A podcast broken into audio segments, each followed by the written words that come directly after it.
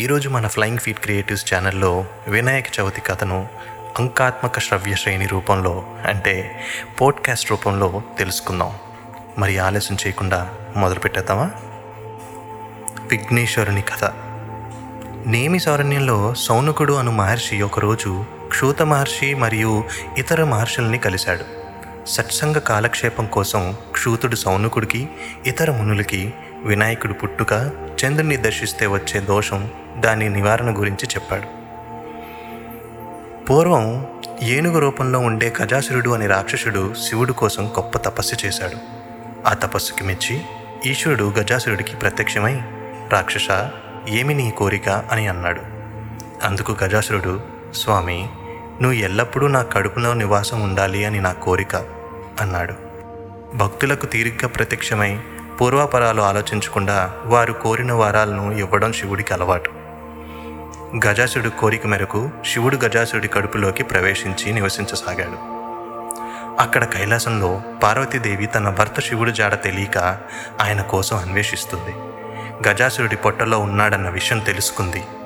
దాంతో పార్వతీదేవి విష్ణుమూర్తి దగ్గరికి ఏడ్చుకుంటూ వెళ్ళి జరిగింది చెప్పి ఆయన సహాయం కోరింది. ఓ మహానుభావ, పూర్వం భస్మాసురుడి నుండి నా భర్తని రక్షించావు, అలాగే ఇప్పుడు గజాసురుడి బారి నుండి కూడా నా భర్తని విడిపించి రక్షించాలి. శ్రీహరి ఆమెను ఓరడించి, శివుని వాహనమైన నందిని నా దగ్గరికి పంపు, గజాసురుడి సంహారానికి గంగిరెద్దుల మేళమే తగినది. బ్రహ్మ ఇతర దేవతలందరూ రావాల్సిందిగా విష్ణుమూర్తి కబురు పంపాడు. నందిని గంగిరెద్దులా అలంకరించి దేవతలకు వాయిద్యాలిచ్చి తను చెరుగంట్లు సన్నాయి అందుకొని వాళ్ళందరూ గజాసురుడి దగ్గరికి వెళ్ళారు. ఆ ఊర్లో మనోహరంగా సాగే గంగిరెద్దుల మేళాన్ని గజాసురుడు చూసి ఎంతో వినోదించాడు. మేళాల పెద్ద అయిన శ్రీహరితో, నరుడా, నీకు ఏం కావాలో కోరుకో అని గజాసురుడు అన్నాడు. అయ్యా, ఇది శివుడి వాహనం అయిన నంది శివుని కోసం వచ్చింది కాబట్టి దానికి నువ్వు ఆయన్ని చూపించు, తర్వాత మా దారిన మేము వెళ్తాం అన్నాడు శ్రీహరి. అది వినగానే గజాసురుడు ఉలిక్కిపడ్డాడు. తన పొట్టని చీల్చుకొని కానీ శివుడు బయటికి రాలేడు, వస్తే తనకి మరణం తప్పదు. దివ్యదృష్టితో గజాసురుడు ఆ కోరిక కోరింది శ్రీహరే అని తెలుసుకొని ఇంక తనకి చావు తప్పదు అని గ్రహించి తన కడుపులో ఉన్న శివుడితో ఇలా కోరాడు. స్వామి, నేను మరణించాక నా తలని 3 లోకాలు పూజించేలా చేయి, నా చర్మాన్ని నువ్వు ధరించు అని. శివుడు అందుకు అంగీకరించగానే శ్రీహరి నందికి సైగ చేశాడు. నంది తన కొమ్ములతో గజాసురుడి కడుపుని చీల్చి అతన్ని చంపేసింది. పొట్ట నుండి బయటపడ్డ శివుడితో శ్రీహరి ఇలా చెప్పాడు. దుర్మార్గులకు ఇలాంటి వరాలు ఇవ్వడం పాముకి పాలు పోయడంతో సమానం సుమా అని చెప్పి బ్రహ్మని ఇతర దేవతల్ని వారి వారి లోకాలకి పంపించి శ్రీహరి కూడా వైకుంఠానికి వెళ్ళిపోయాడు. శివుడు నందిని ఎక్కి కైలాసానికి బయలుదేరాడు. వినాయకుని జననం. తన భర్త తిరిగి కైలాసానికి వస్తున్నాడని తెలుసుకున్న పార్వతి ఉత్సాహంగా తలంటు పోసుకోవడానికి తయారైంది. తన ఒంటి మీద ఉన్న సున్నిపిండిని తీసి ఆ పిండితో ఒక చిన్న పిల్లవాడి బొమ్మని చేసి దానికి ప్రాణం పోసి చెప్పింది. కుమార, నువ్వు ముఖద్వారమున కాపలా ఉండి లోపలికి ఎవరినీ రానియ్యకు అని. బాలుడు అందుకు ఒప్పుకొని సింహద్వారం వద్దకు బయలుదేరాడు. పార్వతి స్నానం ముగించి అనేక నగలు ధరించి భర్త కోసం ఆశగా ఎదురుచూస్తుంది. కైలాసం చేరుకున్న శివుడు లోపలికి వెళ్ళబోతుంటే పార్వతి కాపలాగా పెట్టిన పిల్లవాడు ఆయన్ని అడ్డగించాడు. శివుడికి కోపం వచ్చి త్రిశూలంతో ఆ పిల్లవాడి తల నరికి లోపలికి వెళ్ళాడు. పార్వతి శివుడికి ఎదురు వెళ్ళి ఆయన్ని ఆహ్వానించి ఆయనకి కాలు కడుక్కోవడానికి, త్రాగడానికి నీళ్ళిచ్చి పతివ్రతా ధర్మం ప్రకారం పూజించింది. చాలా కాలం తర్వాత కలుసుకున్న వాళ్ళిద్దరూ అనేక విషయాలు ముచ్చటించారు. వాళ్ళ సంభాషణలో ద్వారం వద్ద ఉన్న బాలుడి గురించి ప్రసక్తి వచ్చింది. పార్వతి ఆ బాలుడిని ఎలా తయారు చేసిందో చెప్పింది. శివుడు విచారిస్తూ చెప్పాడు, అయ్యో, నేను ఆ బాలుడి తలని నరికేశానే అని కంగారు పడి కొద్దిసేపు బాధపడ్డాక శివుడికి గజాసురుడికి ఇచ్చిన వరం గుర్తొచ్చింది. గజాసురుడి తలను తెచ్చి మరణించిన ఆ బాలుడికి అతికించి ప్రాణం పోసి చెప్పాడు, వత్స, నీకు గజాననుడు అని పేరు పెడుతున్నాను. పార్వతి గజాననుణ్ణి ప్రేమగా పెంచుకోసాగింది. గజాననుడు కూడా తల్లిదండ్రులతో ప్రేమగా మెలుగుతూ తిరగసాగాడు. ఒక ఎలుకని వాహనంగా చేసుకొని దానిమీద తిరగసాగాడు. మరికొంతకాలానికి పార్వతీ పరమేశ్వర్లకు ఒక కొడుకు పుట్టాడు. అతనికి కుమారస్వామి అని పేరు పెట్టారు. మహాబలశాలి అయిన కుమారస్వామి నెమల్ని తన వాహనంగా చేసుకున్నాడు. విజ్ఞానానికి అధిపతి ఎవరు? ఒకరోజు అనేక మంది దేవతలు, మునులు, మానవులు పరమేశ్వరుడి దగ్గరికి పూజించి చెప్పారు, స్వామి, విఘ్నాలతో మా పనులు చాలా చెడిపోతున్నాయి. ఈ విఘ్నాలన్నిటినీ శాసించేందుకు మాకు ఒక అధిపతిని ఇవ్వండి. ఆయన పూజించి విఘ్నాలను కలగకుండా చూసుకుంటాం. తన పిల్లల్లో ఒకరికి ఆధిపత్యాన్ని ఇవ్వాలని శివుడు సంకల్పించాడు. అది తెలిసిన గజాననుడు తండ్రిని అడిగాడు, నేను పెద్ద కొడుకుని గనక ఆ ఆధిపత్యాన్ని నాకు ఇవ్వండి నాన్నగారు అని అన్నాడు. రెండో కొడుకు కుమారస్వామి, నాన్నగారు, అన్నయ్య మరుగుజ్జు, అందుచేత అసమర్థుడు, అనర్హుడవుతాడు, ఆ ఆధిపత్యం నాకివ్వండి అన్నాడు. వారి ఇరువురి వాదనలు విన్న శివుడు చిరునవ్వుతో చెప్పాడు, పిల్లల్లారా, మీలో ఎవరు ముందుగా ముల్లోకాల్లో ఉన్న నదుల్లో స్నానం చేసి నా వద్దకు వస్తారో వారిని అందుకు అర్హులుగా నిర్ణయించి వారికి ఆ ఆధిపత్యాన్ని ఇస్తాను. వెంటనే బయలుదేరండి. ఆ మాటలు విని వినగానే కుమారస్వామి నెమలనెక్కి రివ్వును బయలుదేరాడు. వినాయకుడు తన ఎలుకు వంక విచారంగా చూసి తండ్రితో చెప్పాడు, నాన్నగారు, ఎలుకనెక్కి వెళ్ళి నేను తమ్ముడు కన్నా ముందుగా అన్ని నదుల్లో స్నానం చేసి రాలేను. ఈ పోటీలో గెలిచే ఉపాయాన్ని మీరే చెప్పండి. అప్పుడు శివుడు కొడుకుతో చెప్పాడు, కుమారా, ఎవరైతే ఒకసారి నారాయణ మంత్రాన్ని జపిస్తారో వారు 300 కల్పకాలపు పుణ్యానదిలో స్నానం చేసిన పుణ్యఫలాన్ని పొందుతారు. అలా అయితే ఆ మంత్రాన్ని నాకు ఉపదేశించండి నాన్నగారు ఉత్సాహంగా అడిగాడు గజాననుడు. తండ్రి ఆ మంత్రోపదేశం చేయగానే గజాననుడు కైలాసంలో అత్యంత భక్తిగా ఆ మంత్రాన్ని స్మరించసాగాడు. మొదటిగా కుమారస్వామి గంగానదికి వెళ్ళగా అప్పటికే గంగానదిలో స్నానం చేసి ముగించి గజాననుడు ఎదురుపడ్డాడు. అతనికి ఆశ్చర్యం వేసింది. కుమారస్వామి 3,50,00,000 నదుల్లో స్నానానికి వెళ్ళినా మంత్రమహిమ వల్ల గజాననుడు స్నానం చేసి ఎదురు రావడం కుమారస్వామికి కనిపించసాగింది. ఆఖరి స్నానం కూడా పూర్తి చేసి ఎంతో ఆశ్చర్యంతో కుమారస్వామి కైలాసంలో ఉన్న తండ్రి దగ్గరికి వెళ్ళి పశ్చాత్తాపంతో చెప్పాడు, నాన్నగారు, అన్నగారి మహిమ తెలియక ఇందాక ఏదేదో మాట్లాడాను. నాకన్నా అన్నయ్యే అన్ని విధాలుగా సమర్థుడు కనుక గజాననుణ్ణే విజ్ఞానానికి అధిపతి చేయండి. ఆ ప్రకారం భాద్రపద శుద్ధ చవితి నాడు పరమేశ్వరుడు గజాననుడికి విఘ్నాధిపత్యం వేడుకలు జరిపించాడు. అప్పటినుంచి అంతా విఘ్నేశ్వరుడిగా పిలువబడే గజాననుని ఆ రోజు పూజించి కుడుములు, ఉండ్రాళ్ళు, వడపప్పు, పానకం, పాయసం, పులిహోర, దద్దోజనం, రకరకాల పళ్ళు, కొబ్బరి, అతనికి ఇష్టమైన ఇతర పిండి వంటల్ని ఎవరి స్థాయిని బట్టి నైవేద్యంగా పెట్టసాగారు. ఆ భాద్రపద శుద్ధ చవితిన భూలోకంలో తనకి నైవేద్యం పెట్టిన వంటి అన్నిటినీ విఘ్నేశ్వరుడు పుష్టిగా తిని వాహనం అయిన ఎలుకకి కొనిపెట్టి కొన్ని చేతుల్లో తీసుకొని భుక్తాయాసంతో సూర్యాస్తమయ్యే వేళకి మెల్లగా కైలాసం చేరుకున్నాడు. తల్లిదండ్రుల దగ్గరికి వెళ్ళి వంగి నమస్కారం చేయటానికి ప్రయత్నించాడు. అయితే తిన్నవాటితో కడుపుబ్బిన వినాయకుడు నేల మీద బోర్లా పడుకున్నాడు. పొట్ట మీద నుంచి చేతులు భూమికి అందలేదు. బలవంతంగా చేతులు భూమికి ఆనిస్తే కాళ్ళు పైకి లేవసాగాయి. ఇలా సాష్టాంగ నమస్కారం చేయటానికి అవస్థపడే వినాయకుణ్ణి శివుడి తలపైన ఉన్న చంద్రుడు చూసి పక్కున నవ్వాడు. రాజదిష్టి సోకితే రాళ్ళు కూడా పిండవుతాయి అంటారు. ఆ సామెత నిజమే అన్నట్టుగా వినాయకుడు పొట్ట పగిలి అందులో నుంచి తన తిన్న ప్రసాదాలన్నీ బయటకొచ్చి నేల మీద దొరిలాయి. విఘ్నేశ్వరుడు మరణించాడు. తక్షణమే గర్భాశోకంలో ఊగిన పార్వతి చంద్రుని వంక కోపంగా చూసి, దుర్మార్గుడా, నీ చూపు తగిలి నా కుమారుడు మరణించాడు కాబట్టి నిన్ను చూసిన వారంతా నీలాపనిందలతో బాధపడతారుగాక అని శపించింది. ఋషుల భార్యలకి ఆ శాపం తగులుట సరిగ్గా ఆ రోజు అదే సమయంలో భూలోకంలో సప్త ఋషులు యజ్ఞం చేస్తున్నారు. వారి భార్యలు అగ్ని ప్రదక్షిణం చేస్తుండగా చంద్రదర్శనం జరిగింది. అగ్నిదేవుడు ఆ సప్త ఋషుల భార్యల్ని చూసి ప్రేమలో పడ్డాడు. కానీ వారిని ఏమీ చేయలేని వాడై క్షీణించసాగాడు. ఈ సంగతి గ్రహించిన అగ్నిదేవుడి భార్య స్వాహాదేవి భర్త కోరికను తీర్చాలనుకుంది. అరుంధతిని తప్ప మిగిలిన 6 మునిపత్ర రూపాల్ని తన అపూర్వ శక్తితో ధరించి తన భర్త అగ్నిదేవుని కోరిక తీర్చింది. ఆ 6 మునులు అది చూసి తమ భార్యల శీలాన్ని శంకించి వాళ్ళని వదిలేశారు.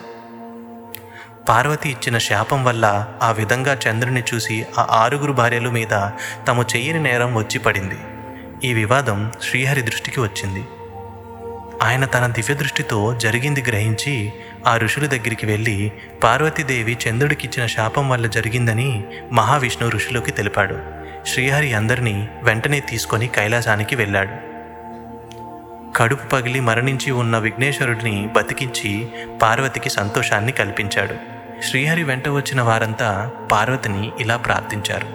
తల్లి పార్వతీదేవి, నువ్వు చంద్రుడికి ఇచ్చిన శాపం వల్ల లోకులకు అనేక కష్టాలు వచ్చి పడుతున్నాయి. దయతో ఈ శాపాన్ని ఉపసంహరించి అందరినీ కాపాడు. బ్రతికి వచ్చిన విఘ్నేశ్వరుణ్ణి ముద్దు పెట్టుకొని పార్వతి తృప్తిగా చెప్పింది. ఏ రోజు ఆ చంద్రుడు మా అబ్బాయి విఘ్నేశ్వరుణ్ణి చూసి నవ్వాడో ఆ రోజు మాత్రం చంద్రుడిని చూడకూడదు. చూస్తే ఇలాంటి నీలాప నిందలు ఎవరికైనా తప్పవు. మిగిలిన రోజుల్లో చూసినా ఎవరికీ ఏమీ జరగదు.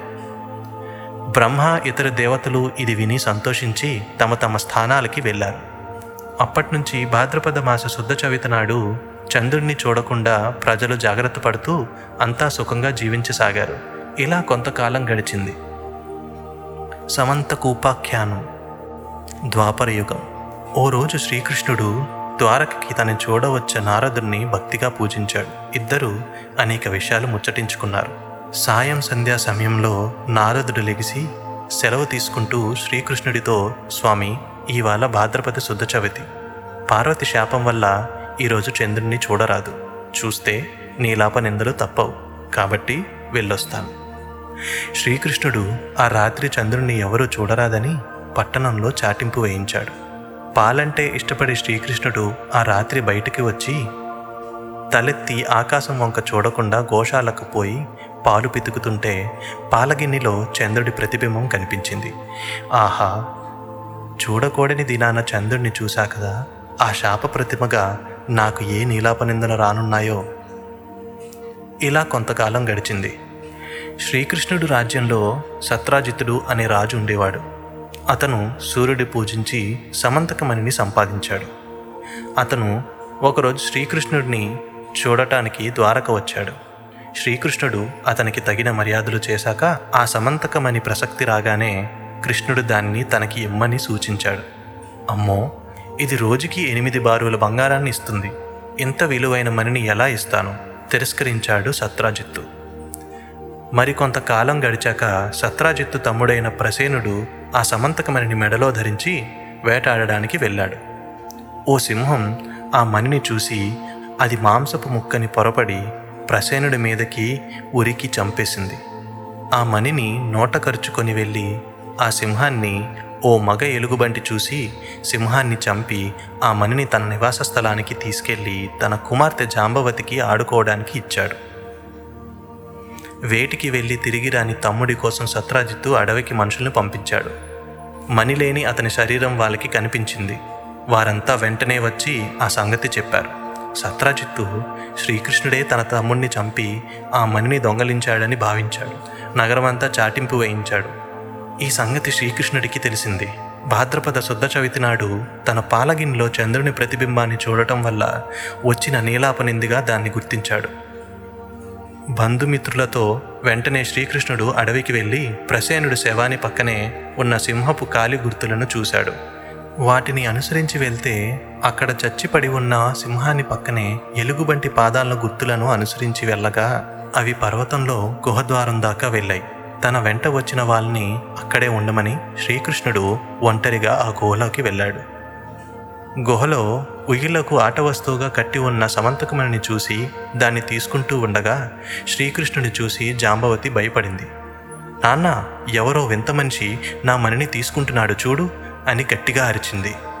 జాంబవంతుడు కోపంతో వచ్చి శ్రీకృష్ణుని చూసి అతని పైన పడి కోర్లతో కొరుకుతూ కోర్లతో గుచ్చుతూ చంపడానికి ప్రయత్నించాడు.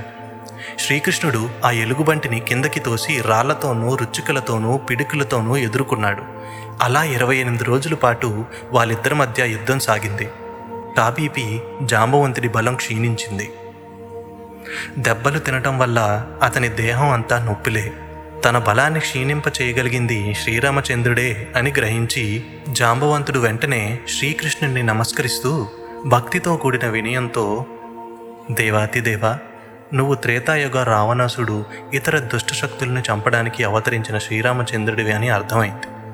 ఓసారి నువ్వు నా మీద ప్రేమతో ఏదైనా వరం కోరుకోమంటే బుద్ధి మారి నీతో ద్వంద్వయుద్ధం చేయాలనుందని చెప్పాను. సమయం వచ్చినప్పుడు జరుగుతుందని నువ్వే చెప్పావు. అప్పటినుంచి అనేక యుగాలుగా నీ నామమే స్మరిస్తున్నాను. నా ఇంటికి వచ్చి నువ్వు నా కోరికని తీర్చావు. ధన్యుణ్ణి స్వామి, ధన్యుణ్ణి అని చెప్పాడు. శ్రీకృష్ణుడు జాంబవంతుడి శరీరాన్ని ఒకసారి నిమరాడు. అంతే, జాంబవంతుడి బాధలన్నీ మాయమై పూర్వపు శరీరాన్ని పొందాడు. జాంబవంత, నేను సమంతక మణిని దొంగలించానని నా మీద అభియోగం వచ్చింది. నాకు ఆ మణినిచ్చి నేను నాపై నిందన పోగొట్టుకునేలా చేయి అని శ్రీకృష్ణుడు చెప్పగా, స్వామి అలాగే, ఈ మణియే కాకుండా నా కూతురు జాంబవతిని కూడా భార్యగా నీకు సమర్పిస్తున్నాను, దయచేసి స్వీకరించు అన్నాడు. అలా జాంబవతుడికి అల్లుడై శ్రీకృష్ణుడు సమంతక మణిని, తన భార్య జాంబవతిని తీసుకొని గుహల నుంచి బయటకొచ్చాడు. శ్రీకృష్ణుడికి ఏమైందో అని బయట ఆతృతగా వేచి ఉన్నవారంతా అతన్ని చూడగానే ఆనందంతో జైజై ధ్వనులు చేశారు. కృష్ణుడు అందరితో కలిసి తన నగరానికి వెళ్ళి సత్రాజిత్తుని పిలిచి సమంతక మణిని అతనికిచ్చి ఆ మణి ఎలా మాయమైందో వివరించాడు. అయ్యో, లేనిపోని నింద మీ మీద మోపి తప్పు చేశాను అని సత్రాజిత్తు బాధపడ్డాడు. తను చేసిన తప్పుకి పరిహారంగా సత్రాజిత్తు సమంతక మణిని తీసుకొని తన కూతురు సత్యభామను పెళ్లి చేసుకోమని శ్రీకృష్ణుని కోరాడు. శ్రీకృష్ణుడు మణిని తిరస్కరించి సత్యభామను మాత్రం స్వీకరించాడు. ఓ శుభముహూర్తాన శ్రీకృష్ణుడికి సత్యభామతో వివాహం జరిగింది. ఆ వివాహానికి వచ్చిన దేవతలు, మునులు శ్రీకృష్ణుడితో మొరపెట్టుకున్నారు. మహాత్మా, మీరు సమర్థులు కాబట్టి చవితిన చంద్రుని చూడగా మీ మీద వచ్చిన అపనిందని తొలగించుకోగలిగారు. మరి మాలాంటి వాళ్ళ పరిస్థితి ఏమిటి? కృష్ణుడు నవ్వుతూ ఇలా చెప్పాడు. మీరు ప్రతి సంవత్సరం భాద్రపద శుద్ధ చవితి నాడు గణపతిని పూజించి గణపతి పుట్టుక నుండి ఈ సమంతకమణి దాకా మొత్తం కథ విని లేదా చదివి అక్షింతలు తల మీద చల్లుకొని ఆ రాత్రి చంద్రుని చూసినా ఎవరికీ ఏ నీలాపనిందలు కలగవు. ఈ రోజు నుండి వినాయకుడు విజ్ఞానానికి అధిపతియే కాక గణాలకి కూడా అధిపతి అవుతాడు. కాబట్టి గజాననుడు ఇక నుండి విఘ్నేశ్వరుడు, గణాధిపతి అని పేర్లతో కూడా పిలువబడతాడు. అది విన్న అందరూ సంతోషించారు. అప్పటి నుండి ప్రతి సంవత్సరం భాద్రపద శుద్ధ చవితి నాడు దేవతలు, మహర్షులు, మానవులు మొదలైన వారంతా తమ శక్తి కులదైవ వినాయకుడిని పూజించి ఈ కథ విని లేదా చదివి సుఖంగా ఉన్నారు. క్షోత మహాముని ఈ కథని సౌనుకుడికి, ఇతర మునులకి చెప్పాక వారి దగ్గర సెలవు తీసుకొని తన నివాస స్థానానికి వెళ్ళారు. ఓం శ్రీ విఘ్నేశ్వరాయ నమః. లోకంలో సమస్త ప్రాణికోటికి శుభం కలుగుగాక. ఇది వింటున్న శ్రోతలందరికీ వినాయక చవితి శుభాకాంక్షలు.